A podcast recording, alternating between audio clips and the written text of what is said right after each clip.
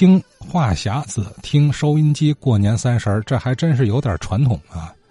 呃，年前节目里我也说了，在八三年央视春晚之前，广播里的三十节目确实有特色。哎，一定有老先生会有印象啊，当年广播电台的那些经典时刻。呃，可巧王家文王先生正好想到了这一点啊，起个头。咱这个电台呀，是呃四九年一月十五号上午十点呢，呃接收过来的。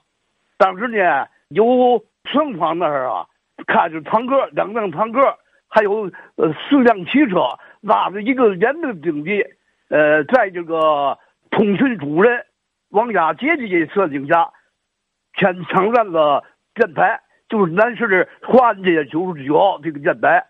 当时呢，由于这个没有播音员，所以呢就借助副歌的声音，以经管会主任黄克成的名义发布了呃两项通告，一项是责令啊陈长捷必须放下武器投降，再一个就是潜伏在天津市的这个特务人员立即向政府交代问题，坦白自首。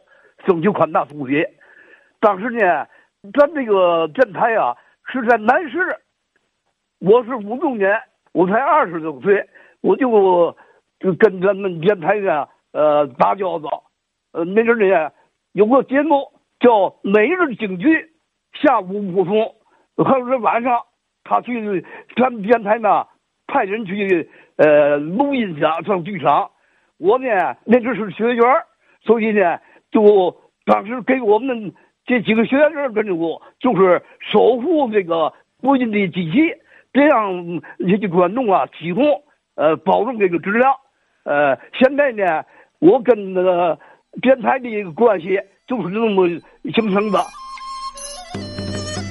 嗯，这是王家文王先生啊，呃，跟电台这个曾经啊关系还挺紧密，是吧？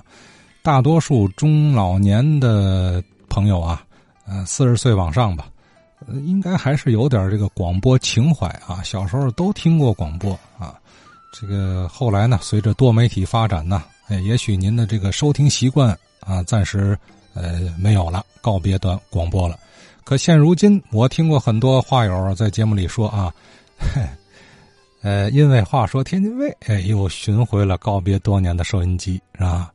我们每天一起收音机里。论日月，万事达上听古今。哎，你看这是个帘儿啊！